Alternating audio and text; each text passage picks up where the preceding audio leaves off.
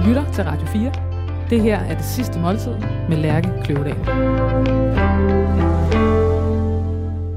Ane Halsbo Jørgensen. Ja. Kulturminister. Ja. Velkommen til Og dit sidste... Ja, jeg ved det godt, men nu skal jeg dig bare lige den hurtige overskrift. Jeg skal nok, øh, jeg, jeg skal love dig, jeg skal nok brede dit fulde CV ud. Men det er rigtigt. Kultur og kirkeminister. Mm. Velkommen til dit sidste måltid. Tusind tak. Vi starter med lyden af bobler. Og lyden af en klassiker. Ej, hvor er det godt. Ja. det, det, det skal jeg sige hver gang. Det, det er blevet, Øh, dit, det er blevet, du kan ikke lade den, du kan ikke lade Nej, jeg den. kan ikke sige noget lade- andet. Nej. Øh, måske Ja. ja. Jamen jeg, jamen, jeg ved det godt. Og nogle gange, så skal man jo bare turde være sig selv, og selvom det så åbenbart er man til alle andre. Fuldstændig, jeg, jeg har intet imod. Absolut ingenting. Og når, når man nu elsker Østers, så er det jo så gør man det jo også, selvom alle de andre også gør det. Så tusind tak. Jamen, det, det, det, det er Østers Natural, så bare rå Østers med øh, citron. Øh, du skriver bare Østers, så jeg Ja. tænkte, det er det mest sådan, straightforward på Østers. Øh, og så museerne vin. Mm. Der synes jeg, du Ja. er beskeden. Du har champagne. Ja, ja det er ja. så godt. Øh, og det er også blevet lidt en klassiker til, til de her østers, som, som der er mange, der starter med. Øh, det er en champagne, som hedder Mandoire, og det er Blanc de Blanc. Huschampagne. Hvad siger du? Huschampagne. det er huschampagne til Fuldstændig. hus Østersen. Jamen altså, det er jo, altså, det er jo det bedste tidspunkt på dagen, det her. Østers og champagne, det er det. Velbekomme. Tusind Tak. tak. Mm. Jamen, hvorfor, altså, udover at du godt kan lide det, hvorfor skal vi så Østers? Jamen, jeg elsker Østers. Jeg kan generelt godt lide fisk og skalddyr og vokse op i Vesterhavet og Limfjorden, og det er bare rigtig lækkert. Og så er det sådan meget øhm, simpel spise, Ja. samtidig med, at det er enormt lækkert. Spiste det som uh, i din opvækst? Nej, Er det ikke skørt? det er helt, altså, øh, det, gjorde vi ikke. Vi spiste alt muligt, måske også det her, men også snegle og alt muligt, men mest sådan på ferier. Og så, altså jeg kan ikke huske, at jeg har fået det i mit barndomshjem. Nej. Men jeg har jo samme oplevelse. Vi, vi er jo vokset op ikke så langt fra hinanden. Øh, men jeg har heller aldrig fået Østers i... I Øh, Skaldyrs land jo. fuldstændig. og som man nu tager hjem til for at spise. Præcis. Men da man var barn, ikke en skid. Det, Ja. var, det, var, det var et helt andet fokus. Men øh, det kan vi så hjælpe med at lave om på. Ja, præcis, nemlig. Øh, og bobler, fordi... Jamen, det passer til, ikke? Jo, og fordi why not? Bare, why not? Og ja. når man nu decideret bliver spurgt, og der er frit valg, Ja. hvorfor så ikke lige Så væk det- for en champagne? Så ville det virkelig være dumt også at, at Præcis. gå kontra. Ja. En, jeg har skrevet din nekrolog, ja. og jeg vil starte med, øhm, med tre overskrifter.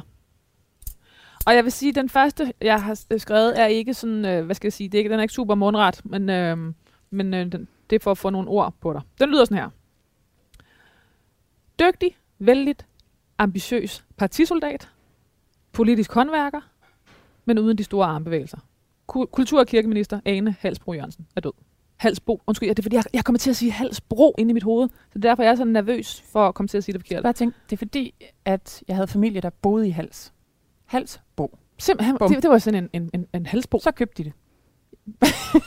Det- Fra nu af, så den huskeregel, nu sidder, nu sidder den fast. Der er ikke, øh, men nu giver jeg alle de her ord igen. Altså dygtig, vældigt, ambitiøs partisoldat.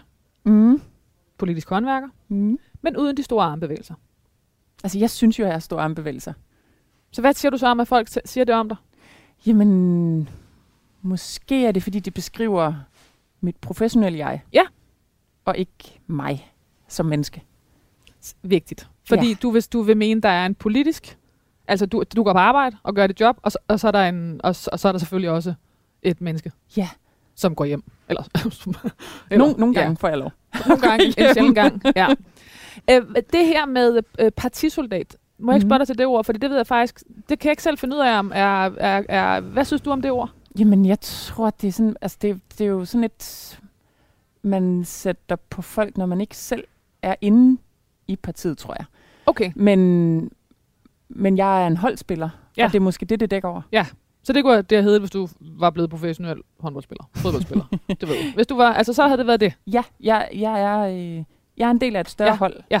og har mit mandat på vegne af et større fællesskab og Ja. et større kollektiv. Og det har jeg meget stor respekt for. Og det ligger i parti, i partisoldat for dig. Ja. ja. Dygtig og vældig, det er svært at blive ked af. Og så det politiske håndværker, de store armbevægelser, de er til forhandling. Okay, så fik, det, var, det var den, som sagt, ikke specielt velskrevne, men, men dog med en masse øh, ord ind i. Det var den første. Næste. Landets mest elegante socialdemokrat. Ah, den kan jeg også godt lide. Den har Weekendavisen skrevet. Det er da det er dog noget. Ja, det er det. Den er da lækker. Det synes jeg meget Ja. fedt. Og så den sidste, den lyder sådan her. Kulturen skulle være sammenhængskraft og, mave, og en mavepuster. Det er et citat, du har, Mhm. mm. et omskrevet citat, du har lavet. Kultur- og kirkeminister Ane Halsbo Jørgensen er død. Og der var jo flere citater, jeg ligesom kunne have smækket op i din, øh, i din overskrift. Det kunne også være sådan noget med, hun ville polarisering mellem elite og bredde til livs. Men det, jeg egentlig tror, jeg ville... Grunden til at få den med, var, som, som nyudklækket kulturminister, så er det første, du bliver spurgt om. Så, skal du så bliver du sat til at definere kultur. Ja, både definere kultur og vælge mellem bredde og elite. Ja. Og de to ting er begge jo nærmest umulige. Eller det, det kan man jo. Det er der nogen, der vil kunne. Jeg synes, det er noget andet, jeg skal. Så det, altså... Men så jeg- de allermest stillede spørgsmål er nogen, jeg tænker, lad os prøve at snakke om noget andet. ja, og, og, og det, øh, jeg, jeg faktisk ikke forstår mig ret. Det er ikke, fordi jeg er sådan... Øh, det lyder forkert at sidde over for kulturministeren og, og ikke være specielt interesseret i, hvad du har at sige om kultur. Men det, jeg tror, jeg vil spørge til, det er... Øh, det er lige pludselig at rykke ind i et job, hvor det første spørgsmål er, hvordan definerer du kultur? Mm. Som er et, jo et sindssygt spørgsmål. Excuse me. Altså, det, er der enten... Altså, det er jo enten noget, man bruger et helt liv på at definere, eller... Øhm, og så er det sådan nogle øhm, helt vildt personlige spørgsmål, som handler om, at man skal kunne... Øhm, man pakker det ind i, at man skal lære kulturministeren at kende. Mm. Men der er også tit, det ender med at handle om, at så kan vi finde noget at skyde på. Mm. Hvad kan du lide? Du ved, den slags type, Mhm. spørgsmål, Ja. som... Øhm, Dem er der også ret mange af. Øhm, så det jeg gerne spørger om, hvordan har det været for dig at, at hoppe ind i et... Øhm, du kommer, du, du har været minister før for Ja. forskning og øh, uddannelse. Øhm, hvordan har det været i at, fra august at skulle hoppe ind i et, øhm, i et, i et nyt øh, ressort, et nyt ministerium, hvor der er så meget fokus på dig? Det har været vildt anderledes. Altså, og også... Øhm, altså, lige præcis de der overskrifter, du sætter på til at starte med, siger jo noget om, at jeg er jo sådan en politiker, der sætter mig ind og skruer på nogle tandhjul og ændrer verden for mennesker. Mere end lave den store fortælling. Det har simpelthen ikke været... Altså, jeg har siddet skatteudvalget og finansudvalget og udenrigsudvalget, den slags, ikke? Mm. Og der var ikke nogen, der bad mig definere uddannelse og forskning, da jeg satte mig derovre. Nej. Der var heller ikke nogen, der bad mig vælge, hvad for noget forskning jeg bedst kunne lide, eller, øh, øh, eller spurgte til, hvad for noget musik jeg hørte. Øhm, og jeg kan godt forstå folks behov, fordi på en eller anden måde bliver det sådan nogle... Men det bliver jo en markør, og derfor Ja. er det jo nærmest... Altså, folk pakker det ind i sådan noget, og så lige nogle lette spørgsmål til sidst, så bare sådan, niks. Det der, det er de farligste spørgsmål, du kan stille en kulturminister. Det bliver i hvert fald overskriften. Præcis. Ja. Øhm, og, og jeg synes, det er helt fair. Selvfølgelig siger det noget om mig, hvad for noget musik, jeg lytter til, og øh, hvad for nogle film, jeg kan lide at se, og sådan noget. Øhm, Men hvorfor er det vigtigt, øh, øh, nu stiller jeg mig om på den anden side af, af, af spørgsmålet, øh, hvorfor, er det, øh, hvorfor er det mere vigtigt øh, end, det lyder også åndssvagt at sige, hvad der er yndlingsforskning, men du ved, hvad jeg Mm. mener. Altså, hvorfor, øh, vil du acceptere det, hvis, du, hvis det havde været som forskningsminister, du var uddannelsesminister, du blev spurgt? nej, det tror jeg simpelthen ikke, jeg vil. Men, men det her, det handler jo også om noget andet. Det, de færreste mennesker har noget yndlingsforskning. De fleste mennesker hører noget musik, ikke? Og derfor så, altså det er jo, det er jo helt legitime spørgsmål at stille. Jeg vil også meget gerne svare på dem. Jeg tror også, jeg har svaret på dem 50-100 gange allerede på de sidste tre måneder. Øhm, men, men det er anderledes for mig, at det er vigtigere, hvad for noget musik jeg lytter til, end hvad jeg vil med musikscenen i Danmark. Altså, og, og jeg tror, man skal passe ret meget på med at tillægge det første for meget vægt. Øh, jeg var sammen med Jytte Hilden, øh, fordi Kulturministeriet holdt 60 års øh, fødselsdag for nylig, og så havde jeg både Brian Mikkelsen og Jytte Hilden som de to sådan, store forgængere på, på scenen, som havde accepteret at lade, lade sig interviewe af mig og sagt, okay, nu må I give nogle gode råd. Hvordan overlever man i det her job? Ikke? Øhm, og altså, så det var noget, der skete på scenen? Ja. Altså, ja. og så siger Jytte Hilden ligesom, det eneste en kulturminister skal kunne, det er at kunne forstå Folketinget og kunne, og kunne øh, øh, øh, begå sig på Christiansborg. Og så og, det, og der er altså noget rigtigt over det. Altså, øh, og, og det, jeg tror, at man skal passe rigtig meget på med at overse, at Mm. det handler simpelthen også om det. Så på den måde, så kommer jeg jo både ind med en musiksmag, men jeg kommer også ind med 10 år på Christiansborg bag mig. Og det er jo også noget af, af det, der blev lagt mærke til, Ja. øh, da, der, da der blev kommenteret på, at det var dig, øh, der, der, der blev den. Der var den, der skulle være den. Det var, at øh, altså, de fleste sagde jo, vi er jo egentlig ikke så super bekymrede for, at du ikke havde en, øh, at du ikke havde, hvad skal jeg sige, havde haft ordførerskaber inden for kultur før, men at du var en dreven minister og en dreven, øh, et dreven folketingsmedlem. Men øh, Ane, det- der, det der kommer til at kendetegne din nekrolog her, det mm. er jo, at øh, der er jo selvfølgelig skrevet rigtig øh, meget om den politik, du har været med til at lave. Men der er jo faktisk ikke skrevet specielt meget om dig. Jeg har ikke øh, enormt mange store øh, portrætter, jeg kan tage fat i. Så det, du også kommer til at skulle hjælpe mig her, det, her, det er også med at udfylde hullerne, eller i hvert fald fortælle mig, hvad for nogle huller, der er rimelige at udfylde, og hvad for Ja. nogle, du faktisk overhovedet ikke synes er interessante for andre end dig ved. Øhm, hvad siger du om de her tre første overskrifter? Var der nogen af dem, der måtte gå, der måtte, der måtte, der måtte, øhm, der måtte blive din sidste overskrift? Mm. Jeg synes, den første, det er sådan lidt noget, der har været sagt 100 gange. Mm. Men de to andre er sådan lidt sjovere. Mm? Landets Øh. mest elegante socialdemokrat. Det kunne vi godt køre med. Også fordi det gør lidt op med det der med... Altså, jeg synes, det der med ikke de store armbevægelser er også sådan lidt... Hun gjorde ikke rigtig noget væsen, altså. Mm. Det synes jeg jo, jeg gør. Og man vil da hellere være øh, mest elegant end uden armbevægelser. Ja. nu, var jeg, nu var jeg faktisk for muligheden for selv at vælge. Det er nemlig det. Det er det, der er hele gamet. Og så er den sidste, som var et sammenskog af, af, af, hvad du blevet spurgt om, Mm. da du skulle definere kultur. Ja. Kulturen skulle være sammenhængskraft og en mavepuster. Kultur- og kirkeminister Ane Halsbo Jørgensen er død. Lad os tage den midterste. Vi tager den midterste.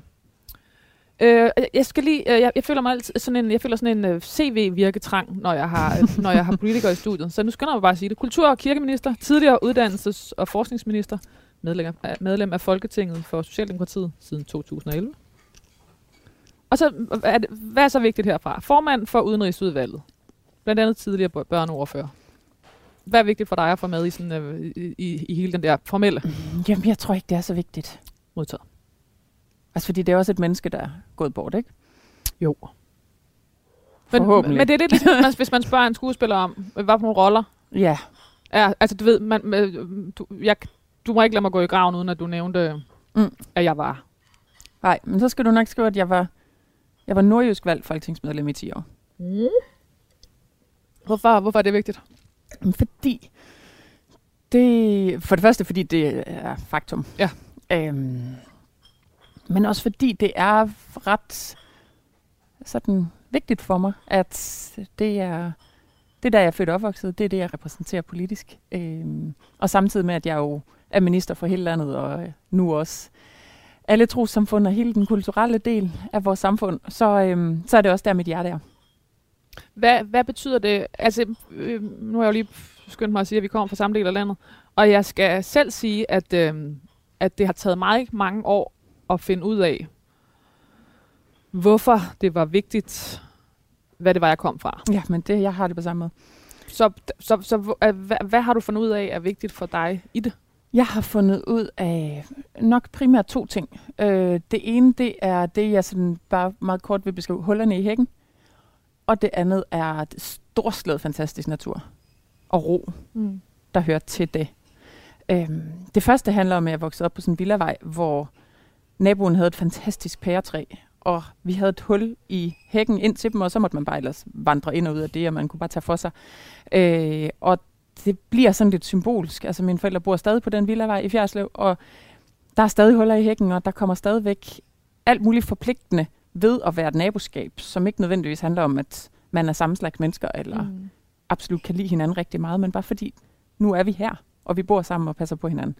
Øhm, og så er, det, altså, så er jeg vokset op ved Vesterhavet, og lige ud til nogle marker med udsigt ud over solnedgang og sådan noget. Det, bare, det, altså, det tror jeg bare er vigtigere for ens sind, end man sådan lige går, og- Mm. går og tror som, som teenager i Fjerslev. Ja, og i hvert fald for mit vedkommende bare gerne vil væk. Ja. Havde du sådan en? Det havde jeg. Jeg synes, det var... Jeg synes, det var et samfund, hvor jeg i hvert fald nogle gange oplevede, at det, jeg lavede i byen lørdag nat, allerede blev fortalt øh, ved bageren søndag morgen. Øh, og, og det har også sin charme at være et samfund, hvor alle kender alle, og hvor man kommer hinanden ved. Men som teenager kan det også være en lille smule klaustrofobisk. Men til gengæld kan jeg, altså, i dag bliver jeg sådan grounded, når jeg er der. Og det bedste sted i hele verden, jeg ved, det er Vesterhavet bare, det er så vildt og voldsomt, og man står bare der og tænker, okay, jeg er jo bare en lille bil del af noget kæmpestort. Mm. Øh, og det, det synes jeg er fedt. Lige at blive mindet om at få smask lige i fjeset en gang imellem. Øhm, jeg spørger mine gæster, og nu også dig, om, øh, om, om de forholder sig til døden. Altså, det gør jeg ikke så meget, faktisk. Altså, jeg er sådan måske lidt altså meget optimistisk af natur. Og vågner om morgenen og tænker på rigtig mange gode ting. Mm. Øhm, og tænker, det skal nok gå. Og altså helt ned til sådan noget, hvis vi øh, ikke kan finde parkeringsplads, fordi det er helt håbløst. Øh, hvis vi skal parkere et sted i København for eksempel. Så siger min mand, der er garanteret ikke nogen parkeringsplads, så siger jeg, selvfølgelig er der parkeringsplads. altså sådan helt ned til de allermindste ting, men også de allerstørste ting. Øh, så jeg er meget stor livsnyder og mm. elsker at være til. Øh, og bruger ikke særlig meget tid på det dårlige og på bekymringer. Så altså jeg tænker på døden i den forstand, at jeg prøver at få mest muligt ud af at være her. Mm. Men det er ikke noget, jeg går og bange for. Har du haft døden tæt på? Nej. Øh, jeg har været meget forskånet. Og det, hænger, det er måske også en del af det. Øh, altså, jeg har ikke mistet, tror jeg, et nært familiemedlem, siden jeg var pige. Nej. Nej. Og hvor det var i en eller anden orden, hvor det gav mening? Og det var eller? min bedstemor. Ja, ja. ja. ja. Øh, der er, er du... Der, øh, der er tit, når folk svarer sådan, så er det fordi, de har øh, et eller andet øh, tilknytning til, eller du ved, har en eller anden øh, tryghed i, øh, eller lad mig spørge på en anden måde, er du øh, religiøs? Er der, er der noget i... Øh, ja. Ja? Det er jeg. Der er, der, der er noget, tit noget forankring i en fornemmelse af, at man tænker, ja, nu skal jeg sidde på et øh, ord i munden på dig, men, men øh, hænger det sammen? Det kan godt være, det gør det. Altså, jeg ved ikke, om man nødvendigvis bliver optimist af natur ved at være troende. Nej. Men jeg er i hvert fald både optimist af natur, og glasset er stort set altid halvt fyldt. Øh, og jeg er også troende, og har altid været det. Og hvad, hvad, hvad, hvad finder du i troen? Altså? Jamen, jeg finder en, en ro. Øh, jeg finder sådan en dobbelthed af, i virkeligheden lidt af Vesterhavet. Jeg altså, lige spørge. Det der med, ja. Nå, men det er, på ja. mange måder kan det godt være mit go-to place. altså at det Vesterhavet også gør det der med at sige, du er en lille del af noget meget større. Men samtidig spejlet af det bliver også, at man heller aldrig er alene. Mm. Øhm, og altså det, var også, det var også præstens ord i min, altså til min konfirmation, at se, jeg er med dig alle dage ind til verdens ende. Nå okay, Jamen, så kan man da godt bare kan ud huske, hvad præsten sagde til din konfirmation? Det står i min bibel, ja. Og så det er, simpelthen, det er sådan en, den har du simpelthen taget med? Det var mit ord. Og alle fik ligesom et ord fra Bibelen, og det var mit. Prøv lige at se den igen. Og se, jeg er med jer alle dage ind til verdens ende. Og det, altså, så kan livet da bare komme an. Ja. Altså. Ja. Hvad er dine øh, ventiler? Nu bor du ikke længere ved Vesterhed. Altså, jeg, jeg formoder, det var det, du gjorde tidligere. Ja, du ved, øhm, jamen det er... Øh, altså lige for tiden at kaste mig i et, et koldt hav. der, er, der er sjældent, løb ud som der, en... der er sjældent nogen, der følger med mig derude. det er simpelthen med at finde en hobby, der er så det er ubehageligt, at ingen følger efter dig. I søndags, vil min, altså, I søndags sprang min seksårige med i, og det er måske symbolet på alt. Altså. Den ville hellere i et iskoldt hav, end at lade mig gå selv. ja. Ja, så en koala, der bare gerne vil være sammen. han skreg hele vejen, men altså han kom i.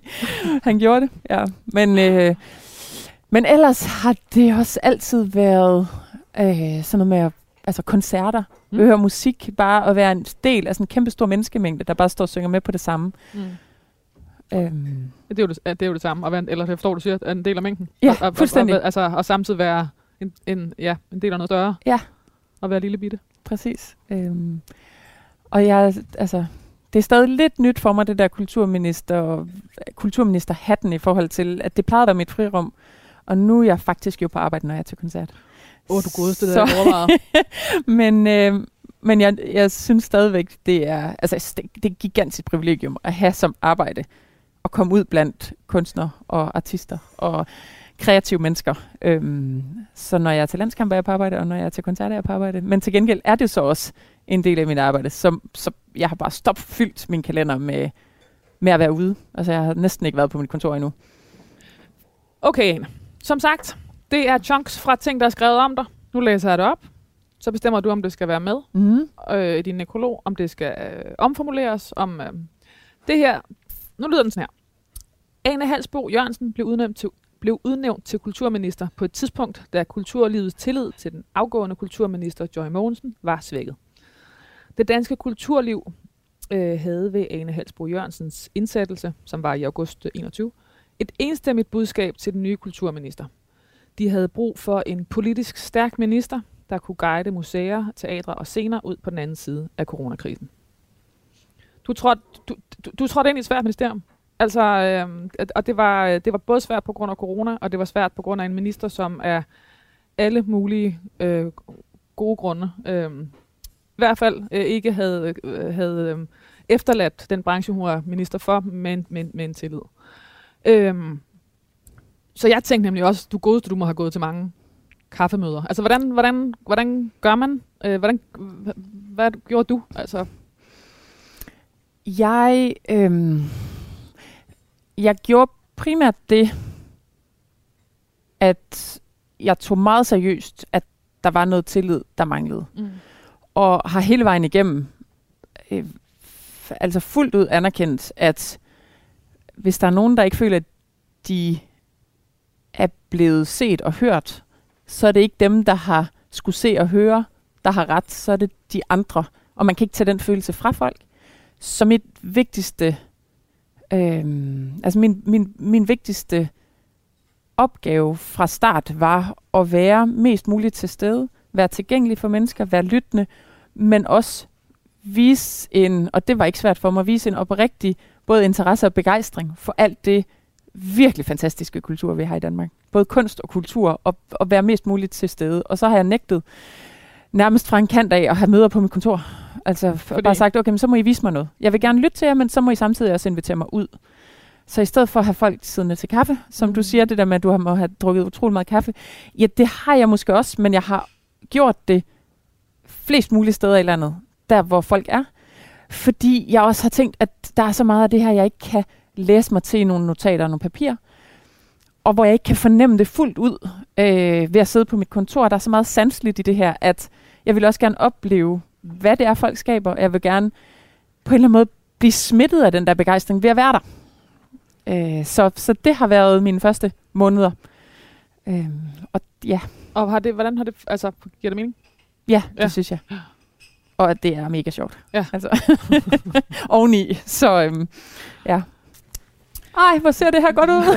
det er fedt. Er du Ej, hvor er det godt. Fordi at, øh, som du jo skrev til os, så skal det sidste måltid nydes sammen. Det skal Ja, deles. præcis. Så det er sådan lidt delemad. Ja. Og øh, det skulle være libanesisk. Mm. Så øh, Og det er jo, det er jo første i programmet. det må være den første, ja. Fuldstændig. Det jeg. Sådan. Det er, så jeg det- startede ud som en kliché. Ja, Og nu- præcis. Og nu, Nu se, du og virkelig, se nu øh, her, ja. hvor... øh, og det, det synes jeg er en god idé. Altså at, at dele det. Det ville jeg selv have gjort. Hvad hedder det? øhm, Og hvad er det, vi skal dele? For Ja, her, er jo, hvad, her står jo simpelthen syv tallerkener foran os. Der er falafler, der er noget fladbrød, grillet fladbrød, der er hummus med ristede kikærter, der er baba ganoush, Mm. der er en sådan citrussalat, så det er grebe og appelsin, øh, hibiscus og øh, lidt mynte og granatæble. Så er der tahini med sumac og sort sesam, og så er der harissa.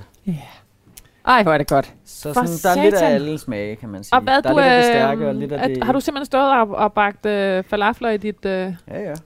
I dit, i dit øh, ansigt? Så har du også prøvet det? Fuldstændig. Ja, det har der lavet mange gange til personalemad og alt muligt. Ja, præcis. Det er godt det, at jo- kunne det, er god jo det er en ret god hverdagsmad. Mm. Altså, mange ting er ret...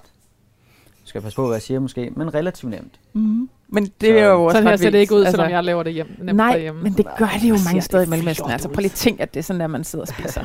Det er så fedt. Og så skrev du øh, til, til at drikke, der skrev du bare rødvin. Ja, og så tænkte jeg, at du...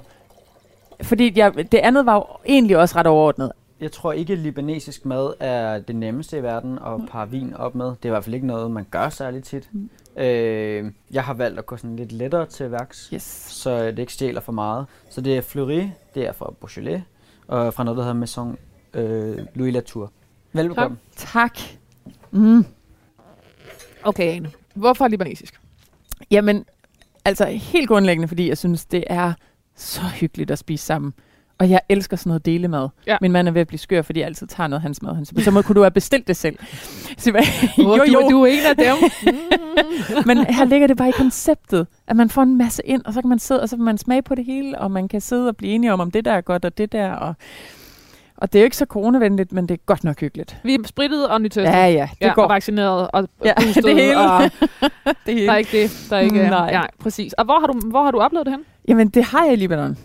Øh, og det, altså, rigtig meget af min ungdomsår gik med og øh, få et rundt i Libanon. Øh, og prøve at ændre verden.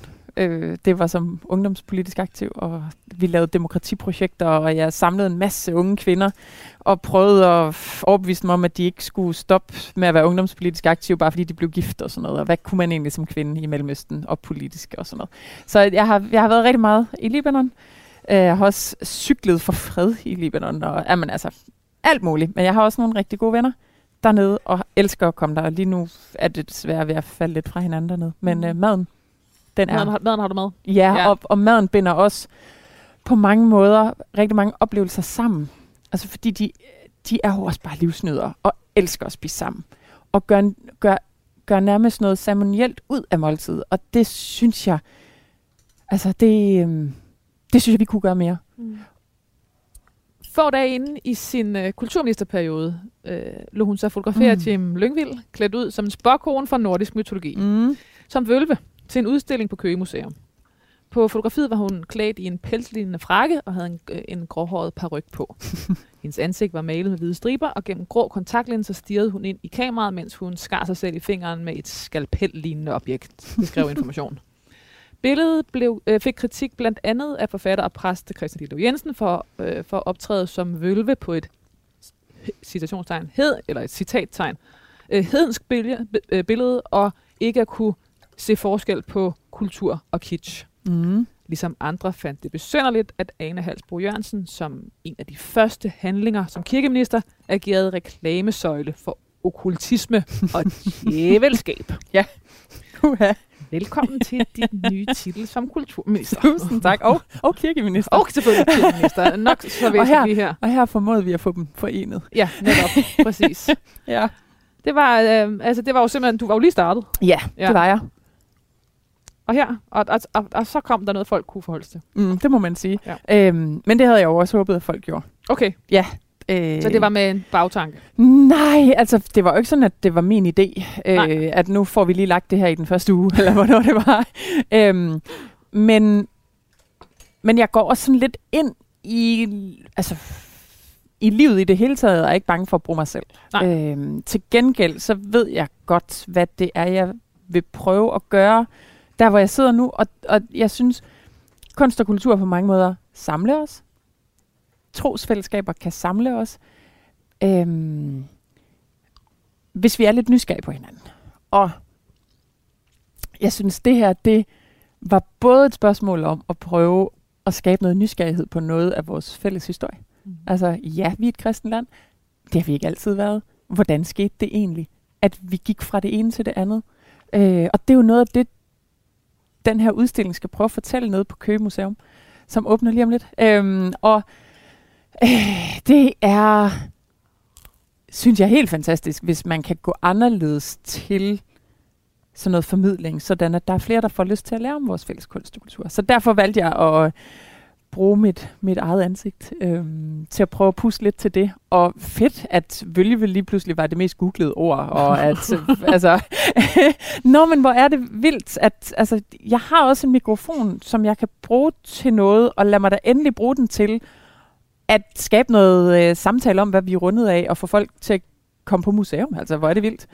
Så det er også at være sit ansvar bevidst. Det, jeg synes, at, ja. jeg synes at man skal ikke være så bange for faktisk at bruge der, hvor man nu sidder til noget, og det er uanset, hvor man sidder. Øhm. Ane Halsbo Jørgensen var datter af socialrådgiver Ejno Halsbo og gymnasielærer Per Halsbo Larsen, der var aktiv øh, i kommunalpolitik. Var de begge to? Både Nej. din mor og far? Nej, nej, nej. Min mor, hun, nej, nej, nej. Min mor, hun ændrer verden ved at gøre menneskers liv bedre. Især børns. Det kan dog også noget, skulle jeg hilse at sige. Ja. Det kan i Ja. den grad noget. Jeg læser lige op igen. Ane Halsbo Jørgensen var datter af socialrådgiver Ejno Halsbo og gymnasielærer Per Halsbo Larsen, der var aktiv i kommunalpolitik og politiske diskussioner var derfor en naturlig del af menuen ved middagsbordet i Fjejslev i Nordjylland. Se, det er ligesom her. Så Mm. mm. er der bare mange flere mennesker omkring bordet, og så, Ja. Så kan der... Og så masser af meninger. Ja. Det værste, man kunne være, var ligeglad. var det, øh, fik du det ind med, Mm. Ja. man skulle tage stilling? Og så fortjente alle mennesker en chance. Så det var også et enormt åbent hjem. Væltet ind med alle mulige slags mennesker. Ko- Kom de fra Nordjylland, dine forældre? Min mor er fra Odense, og min far er fra Sønderborg. Hvorfor havde de... Øh, Det var fordi, det var der, der var arbejde at få. Det var meget konkret. Og min mor, hun sagde efter et par år, ej, hun sagde, da de flyttede derop, Per, det er jo en vej her, og en vej der, og så er der ikke mere. Her kan vi da ikke bo. Og så gav de det to år, og nu har de boet der i 40 år.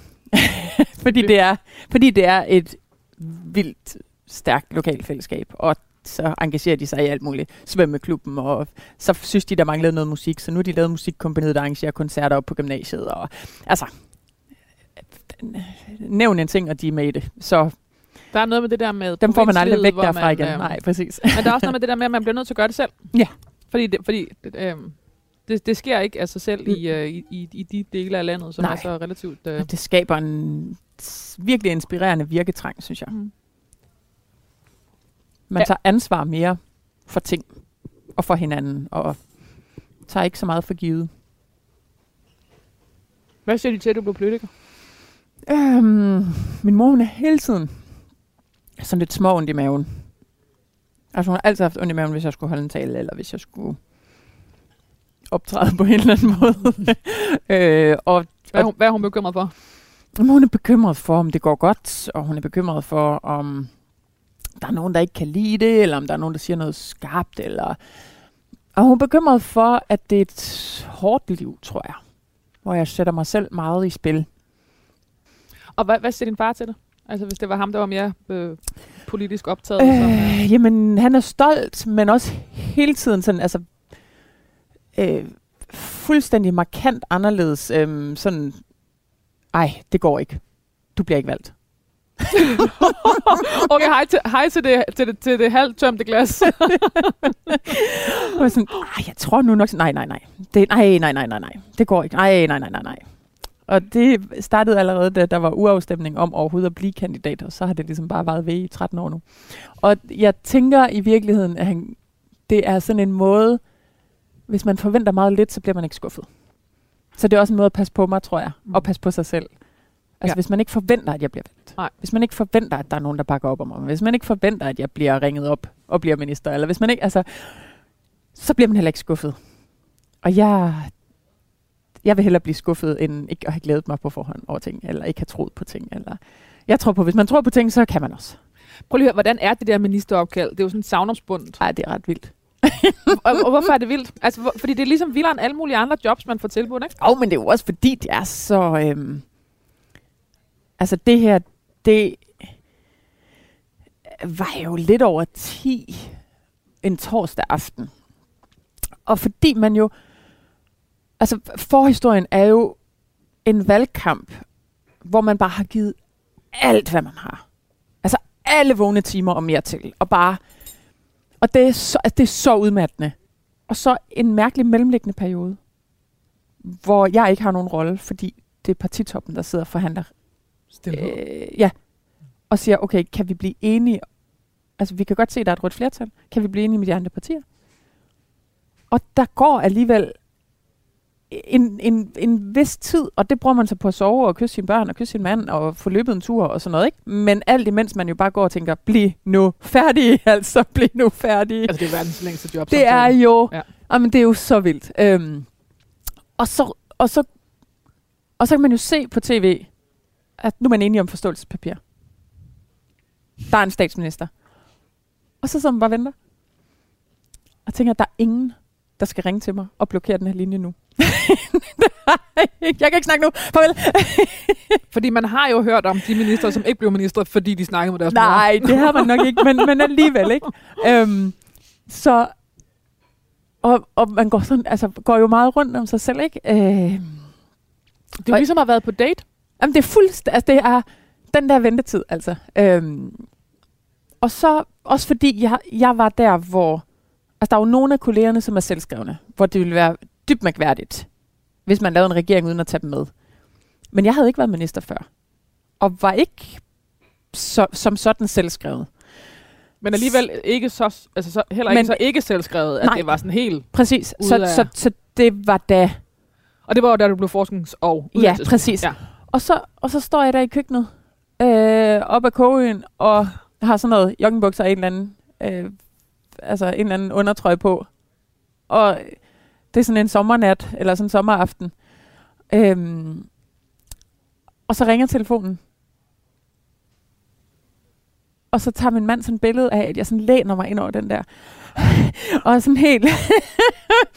og så flår jeg bare sådan en eller anden post-it seddel ned, fordi man får jo samt, altså det er jo samtidig også den eneste kontakt, man har til statsministeren, om hvad det er, hun forventer af en i jobbet. Mm. Inden man skal stå der Du godeste. næste dag. Så, så det er jo bare med at tage de der stikord ned, og sige, okay, så det er det her, vi fokuserer på. Det er det her, der er i forståelsespapiret, jeg skal ind og levere på, og det er det her i øvrigt, der er partiets vigtigste. Øh, og så snakker jeg med hende.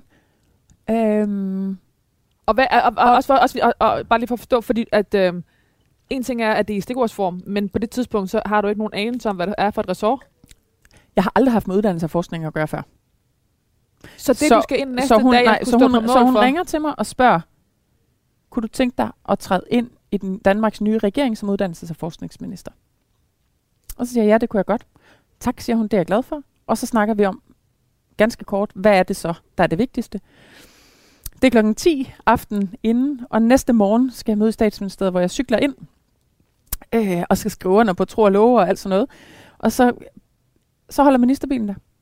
Så går man ned i den, og bliver kørt over til Amalienborg, skal op til vores kongehus, og det skal ligesom, øhm, man skal træde ud på Amalienborg Slotsplads og stå der som en del af et hold. Og så direkte derfra, så kører ministerbilen over i det nye ministerium. Og så skal jeg give mine politiske pejlinger. Og det gør jeg jo så. Øhm, Så det vil sige, når man ser, du ved, den, lige præcis den klassiske, man træder med den med nye ministerium, Ja. så, så, så, ved, altså, så er I der har jeg vidst det i 12 timer. På et resort, du- altså, og de fleste andre omkring der ikke nødvendigvis, altså, I Ja. ved ikke, hvad... Nej. Når du har nogle mennesker til at klæde dig på på de 12 timer, for du har vel ikke fået en ministersekretær eller en... Nej, det, nej. Altså, du ved, Nej, der er jo ikke, Og jeg har er heller ikke nogen rådgiver. Han startede jo først en måned efter. Ja. Øhm, nej, så det er, det er mig selv, der sætter mig ned og laver sådan, hvad er de vigtigste greb her. Ud fra en 10 minutters samtale. Ja, og så ud 22, fra 20. 10 år i politik, ikke? Ja. Øhm, og så møder jeg ind dagen efter, og man må ikke sige det til nogen. Altså, det er meget, meget hemmeligt. Men, og mine forældre var selvfølgelig et eller andet sted i Sydeuropa på ferie. fordi, fordi jeg blev sikkert ikke minister. Så man kunne lige så godt booke den ferie. Præcis. Fordi altså, sådan ville det ikke gå for en. og ingen ved, hvornår de er færdige med at forhandle det der, vel? Øhm, så de var et eller andet sted på Balkan. Øh, og så tillader jeg mig faktisk, og det er første gang, jeg indrømmer det her, fordi det må man ikke, men så tillader jeg mig faktisk at ringe til Fyn, hvor min mor og morfar bor. Fordi de er meget gamle, men betyder også rigtig meget for mig, og jeg vil så gerne, at de skulle opleve det. Og jeg vidste, at de ville elske det, at stå der. Og jeg vidste, at jeg kunne ikke nå det. Altså, de kunne ikke nå fra Fyn. Altså, de vågner, og det er sådan, de er over 80 og sådan noget, ikke? Så hvis det ligesom skulle etableres, der var nogen, der kørte dem derover, at de skulle stå klar på Amalienborg Slotsplads, så blev de nødt til at vide det, når de læser til at sove. Så brød simpelthen faktisk lidt reglerne og sagde, mormor, der er ingen, der må vide det her. Men vil du ikke komme? Ja. og så stod de der, og ikke alene stod de der, men de havde på en eller anden måde også fået de der PT-folk og pressen og sådan noget overbevist om, at det var jo deres barnebarn, så de skulle helt op foran. Så hvis man ser de der billeder, at vi kommer ud på Amalienborg Slotsplads, så kan man se, at der er kæmpe menneskehav, og så er der sådan en kæmpe, kæmpe altså kameraflok, og så er der nogle PT, og så er der min mor og morfar. Står med flag helt glade. Præcis, de er helt, de er helt glade. Øhm, ja, og så skal man ind i ministeriet for første gang at møde den nye direktion og den nye departementchef og så Og er det også det, der sker overdragelse fra det ene ministerium Ja, til det andet? det er og simpelthen også den dag. Og, ja. Og, øhm, og så øh, var det meningen, at jeg skulle spise arbejdsfrokost med min direktion, men fordi det bare vælter ind med familiemedlemmer, min mor og morfar, og så var der min moster og onkel, der også havde kørt dem derover og sådan noget, så ender det med, at jeg simpelthen bare spiser frokost med familien inde på mit nye kontor Minus min morfar, fordi de er jo på ferie. Fordi det blev aldrig sådan noget. Præcis. Så min søster var kommet, og min bror var kommet, og mormor, morfar, moster og onkel og sådan noget. Så, så fik de også mødt familiemennesket ane. Kæmpe dag. Men det er sådan, det opkald foregår. Jamen, det er jo fuldstændig vildt. Det er lidt vildt. Hvad sagde din far så, da han fik vide? Jamen, det synes han var ret sejt. Okay. Mm. Øhm, da hun var barn, brugte hun alle sine weekender i en håndboldhal, indtil Ja. hun sprang sit korsbånd som teenager. Hele familien spillede håndbold i Fjerritslev Idrætsforening i Nordjylland, og Ane Halsbro Jørgensen var præget af fællesskab og energien i Forenings Danmark fra barnsben. Det er meget var- spot on. Kristi Dagblad 2019. Mm. Mm. Det der halvliv. Mm. Det er fedt. Altså, synes du det? det er fedt. hvad, hvad gav det dig? Kæmpe frirum. Man bare kunne gå rende og lege med en bold og være en del af et hold. Og var altid noget, man kendte. Og hvis man ikke selv skulle spille, så skulle drengene spille. Og så kunne man sidde og hæppe eller styre tidspulten. Eller Ligesom at være politiker. mm. mere et frirum, end at være politiker. Men i sin fritid arbejdede hun som livredder, mm. lærervikar, ej, det har været lidt senere, og et bolchekogeri, Mm. og hentede sit morgenbrød i en traktor. Famous last words. Ane Halsbro Jørgensen hentede sit morgenbrød i en traktor. Det er sket, ja. det, er, det er det, der ligger under fun facts. Ja, Ja. det er en del af fun fact. Præcis. Som 14-årig meldte hun så ind i DSU. Øhm, og den vil jeg faktisk gerne lige... Det, det, er det meget tydeligt at være øhm, politisk eller partibevidst, eller... Ja, men jeg tror, det var sådan en kombination af øh, at have en far, der var politisk aktiv, mm. og ligesom viste, at det var noget, der, der ku, man kunne. Og socialdemokrat. Og det var ligesom, altså det, det var noget, der var til stede, Mm. som noget, man kunne, og som gav mening, øhm, og hvor man kunne ændre noget. Øhm, men det var lige del, tror jeg, øh, et resultat af min mor, øhm, som jo, altså om mandagen var jeg med hende på arbejde, hvor hendes familiehus med de f- familier, hun havde derude, var i svømmehallen og spiste aftensmad bagefter. Om sommeren var jeg med på koloni, øh, og det var den sommerferie, mange fik. Øh, og den der bevidstliggørelse af, at det der middelklasse hjem med bogreol og aviser og bilferie sydpå og sådan noget, det var bare ikke alt, der havde det. Mm. Det fik jeg bare ind på sådan en ret konkret, håndgribelig måde. Øhm, så jeg var aldrig i tvivl om, at det ligesom, at det må handle om, at hvis man så er der, hvor man har det, så skylder man også at Ja. kæmpe for, at der er flere, der kommer Med de derhen. bredeste skuldre skal. Ja. Øhm, og det blev, det blev sådan meget konkret for mig en dag, hvor altså min mors familiehus havde sådan en ordning, hvor alle i byen, der havde tøj til overs, hvis de havde ryddet ud i skabet, og det ikke fejlede noget, så kunne de aflevere det ned i min mors familiehus, og så fik hun ligesom givet videre til nogen, der havde brug for det. Og det gjorde vi selvfølgelig også. Vi arvede det over fra Malene, der boede på havmarken lidt længere nede, som var, var en sej pige. Øh, Det så det var fedt Fra. det var fedt at få sådan en sæk der, ikke? Og bare sige, what, Malenes øh, ikke særlig slidte, meget fine tøj. Øhm, og når jeg så var færdig med det, og med færdig mener jeg ikke, at så var der hul i den, så kunne vi ikke bruge den mere, men færdig som i, den gider jeg ikke bruge mere. Eller vokset ud af det, eller hvad man nu gør. Ja, ingen, ja. Vokset ud af det, så fik min søster det. Men nogle gange var det også bare, den, den strik, tror jeg, det, Videre. Ja, Ja. ikke? Øhm, det er ikke den pæneste, der, den giver vi videre. Og det, det gjorde vi nogle gange. Det var sådan en helt fast praksis. Og så var der en dag, hvor jeg havde gjort det. Og hvor den striktrøje, der så ikke fejlede noget, ligesom var røget ud til familiehuset.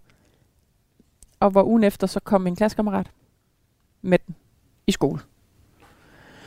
Og det er også sådan en meget håndgribelig lige foran dig påmindelse om, hvor forskellige liv børn har i vores land. Øhm. Så jeg tror, alt det til sammen, altså min mor sådan meget synlige måde at sige, det er meget forskelligt, hvad vi har med hjemmefra. Der er ulighed blandt børn. Og min fars, man kan ændre noget via politik, var ligesom sådan en, nå, jamen så, Mm. så var det egentlig ikke så, så svært et valg at sige, så kaster jeg mig ind her. Hun blev øh, sproglig student på Fjerdslev Gymnasium, og senere kandidat i statskundskab på Københavns Universitet i 2009. Og var det derimellem, at du har, rejst, eller var det derefter, Altså ikke, at du kun har haft en rejse, men, den, men lige præcis til det var virkeligheden sådan lidt undervejs. Øhm, altså for eksempel kom jeg ikke lige på rustur, fordi at jeg skulle med øh, Dansk Flygtningehjælp til Balkan. Mm. for at se på sådan noget øh, forening mellem Serbien og Kosovo. Og hvor de havde fået internt fordrevne flygtninge tilbage til deres gamle landsby og sådan noget. og det, så kunne jeg ikke lige komme på rustur, fordi det skulle jeg jo lige.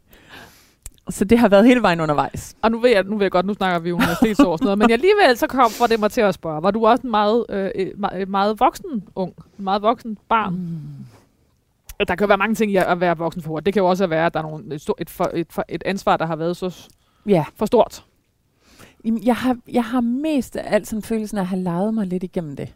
Altså, det var ikke sådan, jeg følte, der var alle mulige fravalg. Eller, altså, jeg sprang korsbåndet, og så pludselig var der mere tid til det politiske, fordi så kunne jeg alligevel ikke være på håndboldholdet og sådan noget. Altså, det var sådan meget... Mette Frederiksen Altså, siger tak Ja. til det korsbånd. altså, når jeg kigger tilbage, kan jeg godt se, at der var en rød tråd. Mm. Men det har jeg ikke oplevet, der var. Det var sådan lidt hoppende fra tu til tu, alt efter hvad jeg havde lyst til. Så der var ikke en kar- øh, klar karriereplaner. Der var ikke sådan en klar... Altså, det var meget sådan... Nå, man kunne også gøre det her og sådan noget. Altså, øh, på vores første år på studiet havde vi sociologi. Og helt konsekvent, så missede jeg halvdelen af timerne, fordi jeg havde meldt mig som frivillig lektiehjælper ude på sådan en øh, pakistansk friskole. Øhm, Og øh, du er så irriterende. jamen, Er du er så Og- irriterende. Ej, men du er, min- altså, du, du, du, du ved, man var jo blevet, man, altså, man var jo død af, af, af, af, skam og ting, man ikke selv havde tid til og ikke fik gjort, fordi man Nej, bare ville fordi- til Friends eller et eller andet. Nej, fordi jeg har jo set masser af Friends, og det er jo det, der er pointen. Altså, der var ikke sådan en... Øhm, altså, min læsergruppemakker, han sagde, jeg synes, du bliver nødt til at overveje med dig selv, om du overhovedet vil gå op til den her eksamen. Fordi han synes, jeg lallede mig for meget Ja. igennem det, ikke? Og for mig var det på en eller anden måde... Altså, jeg synes ikke, det var så fedt med de der tunge teorier.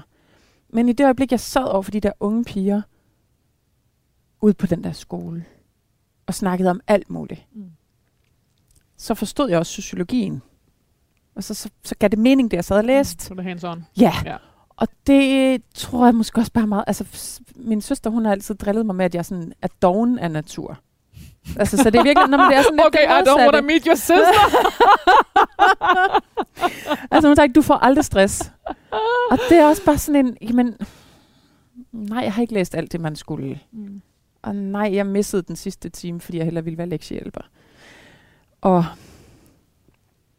jeg har ikke et rent køkken, fordi vi tog i sommerhus i stedet for.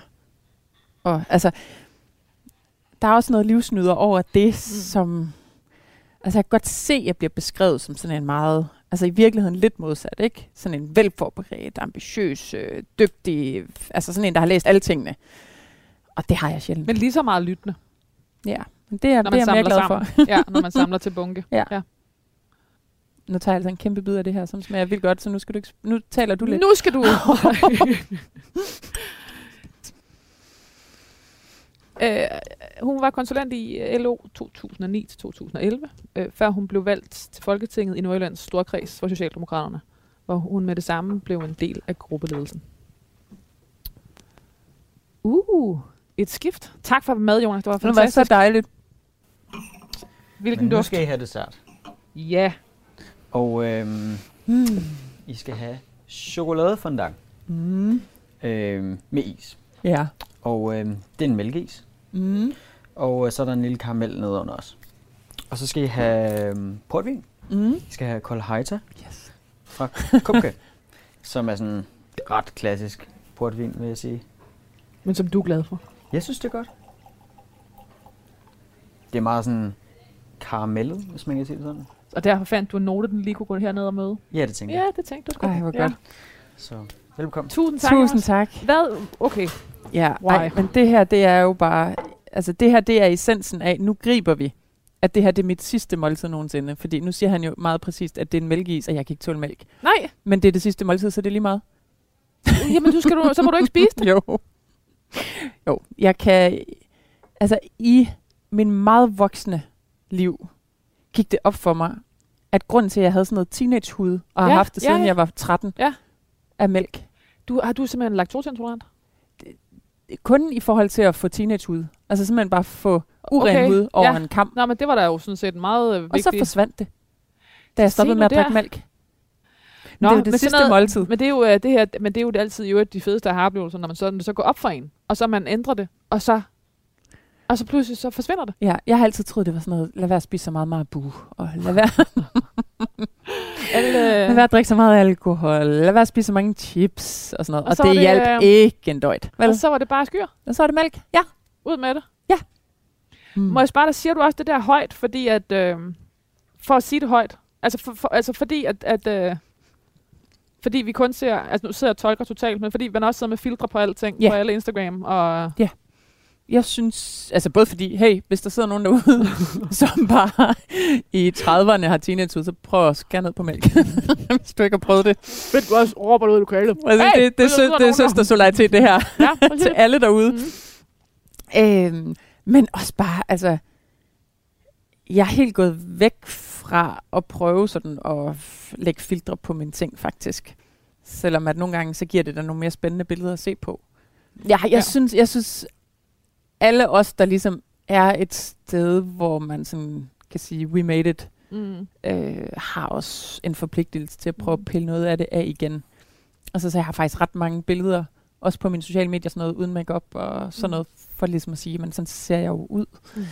Øhm, og der er der noget i, hvordan vi ligesom ser på hinanden, og det er blevet rigtig nemt at have de der filtre. Altså noget af det mest rørende, jeg oplever ved at besøge højskoler, er, at folk er bare sådan, woohoo, hvilket frihedsrum det her det er. Mm. Nu har jeg kæmpet mig igennem tre år på et gymnasie og haft så mange kræfter brugt på at vise folk, at alt er godt herover. Der er ikke noget at se herover. Der er, altså, Ja. og inde bagved var det ikke godt, vel? Ja. Øh, og det er jo den mest ensomme måde at gå igennem livet på. Og, og jeg tænker, jeg tænker virkelig tit, så er vi tilbage på det der om, i det der omklædningsrum i Fjerslev, ikke? Altså, det var også et frirum. Altså en ting var det overhovedet at dyrke holdsport, at det at være aktiv sammen i en forening. Men omklædningen bagefter, der var der aldrig nogen, der ikke gik i bad, for eksempel. Fordi det var, der bare, det var bare sådan, vi så ud, og det var, det var fint nok. Altså. Og det gør man ikke lige så meget i dag. Ej, men helt ærligt, altså, hvordan... Hvor små piger i folkeskolen går ikke i bad sammen? Jeg synes, det er hjerteskærende. Nu tager jeg noget på det, Jeg vil lige sige, hvor meget føler du dig ansvarlig for som minister? Det var et virkelig mærkeligt spørgsmål. Men altså, men jeg rigtig meget. øh, men også bare som voksen. Ja. Og som en, der faktisk en gang imellem har noget taletid. Ja.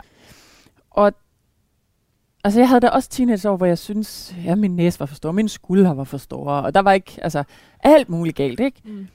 Og altså, ja, ja. I dag synes jeg bare, jeg er som jeg og det er fint nok. Ane Halsbro Jørgensen beskrev sig selv som et øh, rigtigt familiemenneske, og drømte om at bo i et stort familiehus med tre generationer under samme tag. Det har du sagt til billedbladet. Mm. Nu hænger du på den. min, mine søskende har simpelthen mobbet mig så meget med det der, men det er ægte nok. så måtte jeg sige, "Jamen, undskyld, jeg ville da også gerne bo sammen med jer. så kan griner jo de bare endnu det, mere. Det er jo bare på længden over bredden. Det er jeg bare... ville bare synes, det var så hyggeligt. Ane Halsbro Jørgensen efterlader sin mand, øh, særlig rådgiver for klima-, energi- og forsyningsminister Dan Jørgensen, Peter Strauss, Halsbro Jørgensen og deres to børn. Mm-hmm. Og det var faktisk lidt hårdt. Beklager. Sådan er døden. Du kan må- måske begynde at, over, at, at tænke lidt på den, Ane. Ja. Nej. Jeg er ikke sikker på, at det ville gøre noget godt i mit liv. Nej, for satan. Nej. Æret være hendes mænd. Tak. Sikkert liv. Du er 38, og du har været minister to gange. Mm. Du er god. Hva- hvad skal det ende med? Jeg vil gerne have, det varer lidt længere. Ane Halsbo Jørgensen. Hvad skal der stå på din gravsten? Ja. Jeg ved det ikke. øhm. Et liv fuld af kærlighed, måske. Jeg ved, jeg ved, altså jeg synes, det er enormt svært. Også fordi jeg har altid tænkt, at brænd mig og kast mig ud fra et eller andet. øhm, jeg har aldrig selv prøvet at, at komme på et gravsted og dyrke et gravsted. Øhm, men så i virkeligheden er det måske også noget af det, hvor det faktisk er okay, at det er de efterladte, der får lov at definere. Både om de har behov for et gravsted, og hvordan det skal se ud. Men hvordan vil du gerne, du ved, huskes? Jeg vil gerne huskes som en, der engagerede sig og gjorde en forskel. Og gik nysgerrigt og livsglad ind i tingene. Og med, og med Øhm. glasset halvt fyldt. Glasset er halvfyldt. Glasset er altid halvfyldt. Ikke mælkeglasset. Jo. Vandglasset. Så, så, tager vi det. så tager vi den uren hud i næste uge med os. Det var det hele værd. Ane Halsbro Jørgensen, kulturminister og kirkeminister. Tusind, tusind tak, for du vil være min gæst i det, Det sidste var en måltid. fornøjelse. Tusind tak for mad. Du har lyttet til Det Sidste Måltid på Radio 4. Alle udsendelser ligger som podcasts på radio4.dk, eller hvor du ellers finder dine podcasts. Tak, fordi du lyttede med.